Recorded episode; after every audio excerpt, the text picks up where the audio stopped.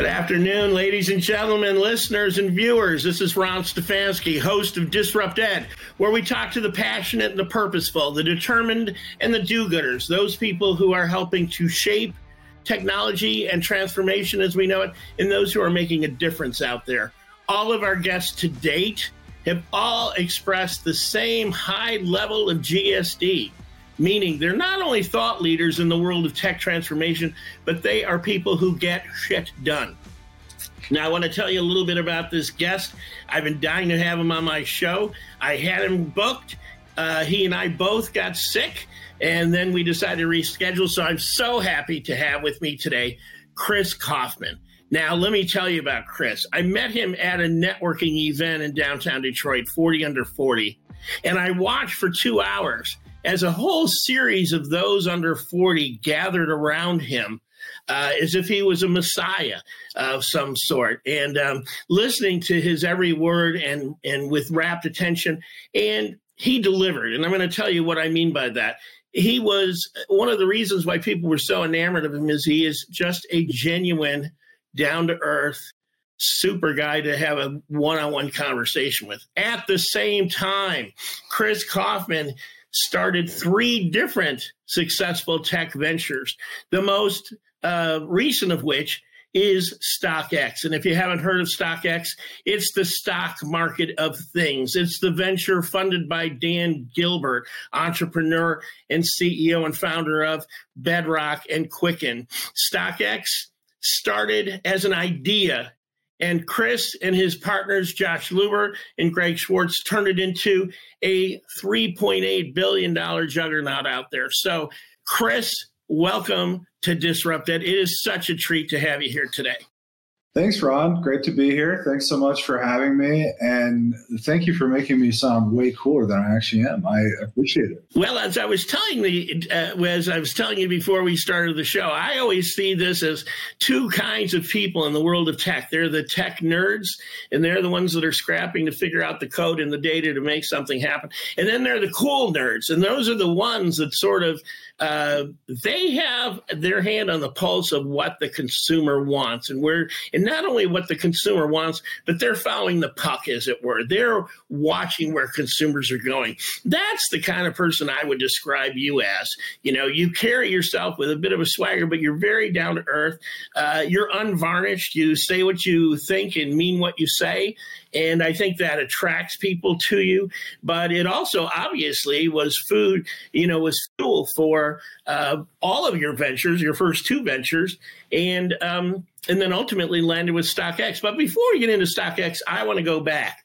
I think for many of my viewers and listeners, they want to understand how do you fit into this world of of transformation. There's disruption going on everywhere, and one of the things we're seeing in our own hometown Chris hails from the greater Detroit area, and I'm from Detroit. And one of the things we're seeing is that Detroit is becoming an entrepreneurial hangout for many, many people, uh, many industries. The food industry construction exploded, and tech is on its own uh, explosive growth pattern. And Chris is obviously uh, one of those that has uh, inched it and nursed it along and fueled that. So, Chris, take us back when you were first at Eastern Michigan. You're a student. Uh, you're studying design. Uh, help us understand how did you plug yourself into the world of tech at the outset, and tell us a little bit about those inauspicious beginnings that you claim to have. Yeah, well, for me, it, it's always been about problem solving, and you know, something that that led me to uh, was the the tech and e-commerce worlds and you know kind of looking at the trajectory of my career uh, and everything i've built um, it's been way more about the problem than the product um, you know even when we started stockx it, it wasn't so much about sneakers as it was uh, you know applying a hypothesis to a market and building a platform around that and you know seeing if we could we could disrupt the market and, and solve some problems. But you know for me being a creative being a designer um, the thing that's always interested me about design has been uh, really using it as a, a problem solving medium and, and design, designing solutions to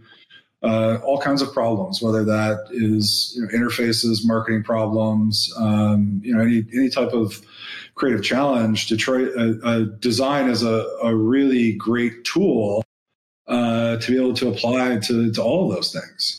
Well, design is also something that's really taking shape in Detroit across a variety of disciplines, and you see that uh, with the uh, Metropolitan Museum of Design Detroit um, and these these uh, this confluence of many disciplines uh, coming together and expressing themselves. You have auto design, you have the world of industrial design, then you have the world of tech design.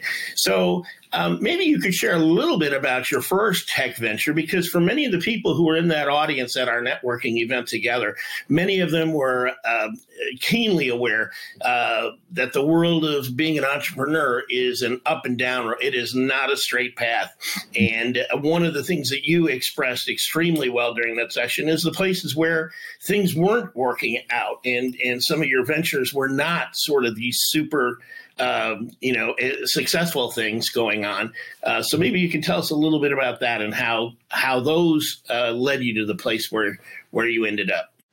Yeah, I'll I'll touch on a couple of them, which you know were really the dots that connected uh, to where I am now, and you know ultimately StockX as well. And you know, right out of college, I interned at Quicken got to know Dan pretty well. Um, I was doing interactive design. There wasn't really anyone else there at that time doing that, and he was super interested in that. So, you know, we had a, a lot of conversations about that. And this was, you know, pre iPhone. This was a couple years before the iPhone was even invented, so we weren't doing um, really apps or anything like that. And then, you know, once that came onto the scene, you know, started learning about that and, and moving into that. But um, you know, when I was on the marketing team there, we were working on a uh, financial services tool called Quizzle uh, that was essentially credit report and score, uh, credit monitoring, you know, tools that people could use to to build up their credit and manage their finances. And we ended up spinning that out into its own company, and we did that for a while. Um, it was eventually acquired by Bankrate, I went to the agency world for a little bit, uh, which didn't last long because you know you you've always got the itch to to build something. Um, and you know, Greg, one of the uh, other StockX founders that you mentioned, uh, we started working on this idea for a, a calendar app that we had, which really came from looking at the social space at the time. This was back around 2011. Um, you know, things were very fragmented. Uh, everything was past tense or present tense. You were really you were talking about things that you had already done or you were currently doing. There wasn't a good way to really uh, plan future forward-looking things with your friends. So our idea was to shake that up and come Bring with that all together. Yeah. Yeah, and, and really give people a, a way to be more social uh, you know, with their with their social. And the idea for that was plugging into people's calendars and you know giving them the ability to share. And kind of what we found relatively early was people didn't have very interesting things on their calendars that were worth sharing. Um, you know, for a, a one-to-one you know sharing with a spouse or a partner it was beneficial because people could keep track of each other's schedules. But as far as being social it wasn't that great because you know nobody wanted to go to your four o'clock finance meeting and that was most of what was on people's calendars. So we started thinking you know, how do we how do we solve this problem uh, which is a, an independent problem to, to the problem we were originally trying to solve which was you know, making calendars more social, but you need calendars to be more interesting to make them social. So what we ultimately ended up doing was building a directory of about 35,000 public calendars. And this was everything from uh, church calendars, you know, YMCA class schedules, every MLB, NFL, NHL, NBA game, um, anything and everything, you know, TV shows, movies, you name it. Uh, we created a public calendar for it, and people could suddenly drag and drop these events into their calendars, share them with friends, And that's when we really started to see some traction. Um, and then, you know, we created a, a web-based calendar for businesses and organizations, just making it dead simple right. for them to, you know, create their own calendars and, you know, that content would flow back into the app. Um, and, you know, we did that for, uh, gosh, four, four and a half years and got a decent amount of traction, but, um, you know, to, to get the kind of density and saturation that you, you really need in the social space, then even like you're probably looking at 10 million active users to, to really get that growth. And, you know, we were really never got above a, a couple million, um, which was good, but it, it wasn't good enough. And ultimately we got to a point with that, with that business where, uh, we you know, we weren't really in a position to raise more capital, uh, at least not on very favorable terms. Uh, we weren't seeing the growth we needed, and you know, we really started looking at exit opportunities and and shop the business around, and found a buyer. And you know, we were we were ready to sell the company to Yahoo. And in the eleventh hour, uh, we met with Dan, and he ultimately talked us out of it. And convinced us to stay in Detroit and and bail on that deal and to start a new company with him. And yeah, very early on, it was this very rough idea to apply stock market mechanics to secondary retail. And that was it. That was the whole idea. You know, we had a pretty good idea that sneakers were a good place to start, but, you know, we didn't know where we were going to grow from there. We looked at watches, handbags, wine, collectible cars, trading cards, coins, stamps, really did did our research on anything and everything that was selling for a premium on the secondary market. And ultimately, we we landed on sneakers because uh, you know, more than seventy percent of that market was still brand new in the box, which meant we could go after that. We didn't have to worry about selling used goods, condition grading, you know, all the customer service headaches that come along with that because you know, my definition of an eight is probably much different than someone else's definition of an eight. So we just went after new goods and, and continued down that path. Well, let me put a pause on this now in, in the StockX story because there's another really fascinating story. And I have to admit to my own bias to our listeners and viewers out there. I am a huge, unapologetic uber fan of Dan Gilbert. I have lived in this city. I, I, was born in the city Detroit. I came back to the city in 2012. I've watched him single handedly reshape our city for the good, um, buying real estate that no one else wanted to touch. Uh, mm-hmm. building out uh, businesses that no one else saw happening. And so he's done so much for our city. And what I want to plug into is also the other side of what Dan does. So Dan has a reputation for going after things before they become big. So it was his idea.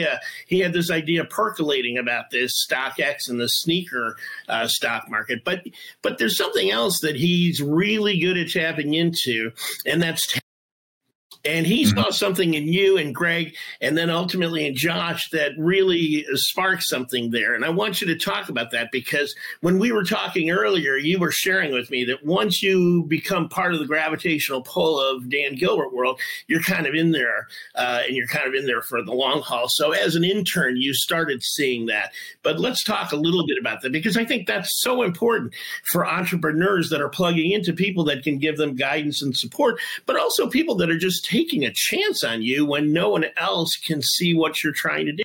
Yeah, and I, I think that's something that Dan does really well. That you know, when you look at any good investor, they're focused on the team and they're focused on the founders. And Dan has always done a great job with that and has, you know, empowered people to do great work. And, you know, in our case, we were really fortunate because we were able to sit with Dan and work closely with him and um, you know really have him as a, an advisor and a mentor throughout the whole process, especially in the beginning.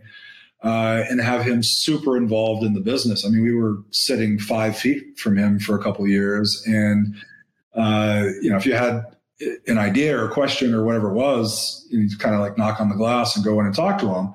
Um, but I think the other part of that, which is equally as important, is as many people know who have gone through the process of getting a startup off the ground is you need capital. And many entrepreneurs in the beginning spend so much time doing the roadshow and traveling and meeting with VCs and, and the pitch decks and all that. And pitch decks, and you spend so much right. time on that. You're you're not spending on your business, and you're not thinking about your customers, and you're not building your product. Where in our case, Dan said, Hey, you guys understand marketing and product and design and engineering.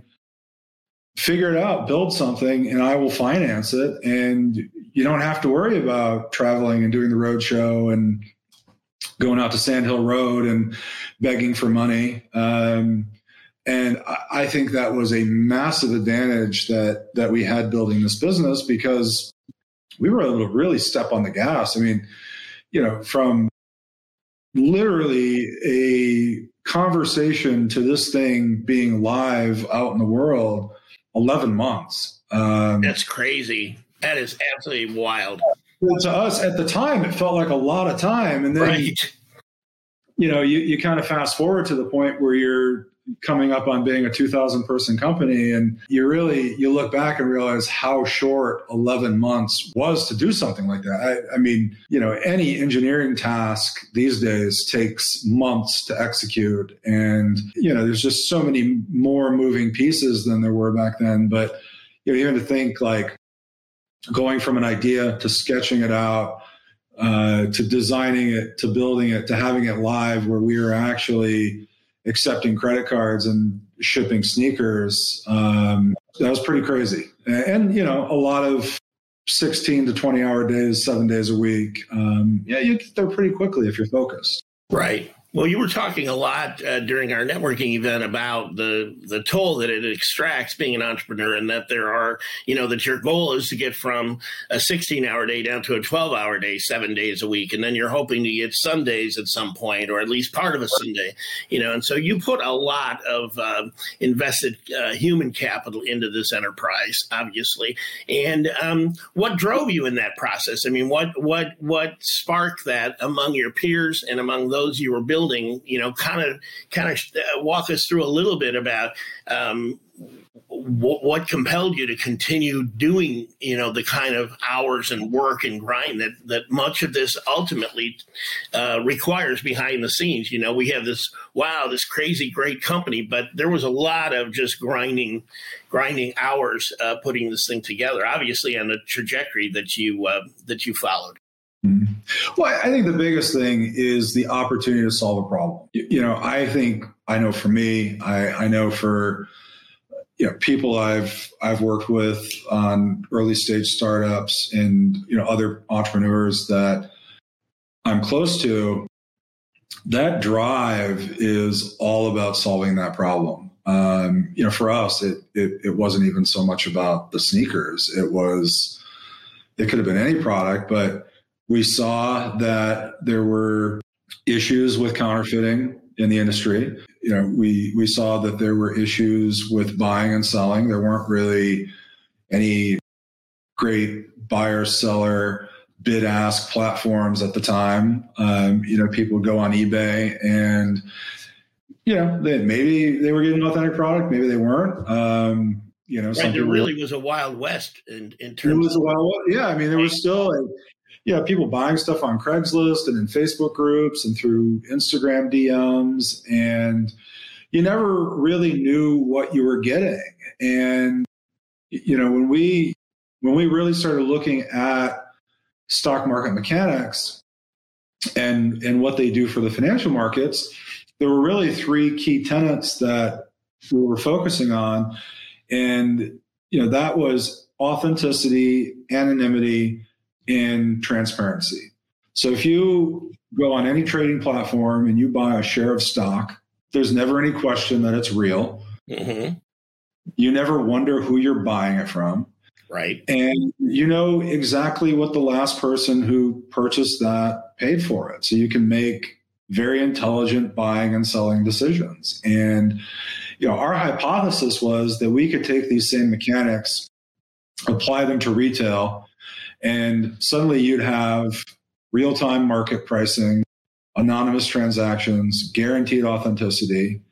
And that is exactly what we focused on and you know led to where we are today. Mm-hmm. Now, one of the things I also found interesting from our earlier conversation is you had no interest, desire. You were not, uh, unlike Josh, you were someone that wasn't following sneakers at all. You didn't have a collection of sneakers.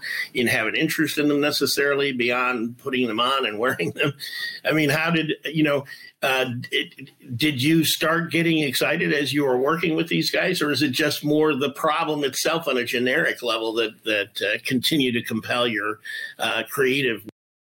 Yeah, well, you know, as as somebody who's a career creative and has been you know heavily involved in crafting brands and um, you know, I really appreciate the the problem story storytelling, and it's something that is really fascinating to me. And what I found is, you know, even though I wasn't interested in sneakers the way other people were, I really started to love them pretty quickly because there are so many cool stories behind them and their designs. And, you know, there's a lot of intentionality um, behind that process and you know the storytelling that's involved and the design choices that are made that are are super interesting and they you know some of them tie to historic events and you know some of them are to specific plays uh, in basketball or players right.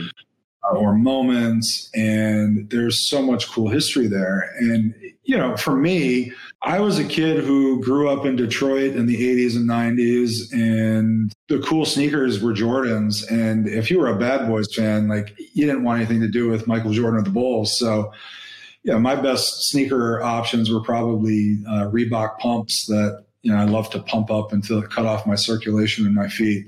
You know, outside of that, there there weren't a lot of a lot of cool options for for kids in Detroit who were diehard Pistons fans. So. Um, you know that that love for sneakers came a little later. Mm-hmm. Well, let's do this. Let's press a pause. Uh, this is uh, to my viewing and listening audience. This has been Disrupt Ed, and we've had the pleasure of talking with Chris Kaufman, one of the co-founders of StockX. Uh, join us for episode two, where we pick up the conversation and continue to talk with Chris about the nature of disruption in the world of tech as a tech entrepreneur, as a tech designer, and as someone who's ultimately solved some of the consumer's biggest problems out there. So Stay with us. Come back to us with episode two. And thanks for joining us.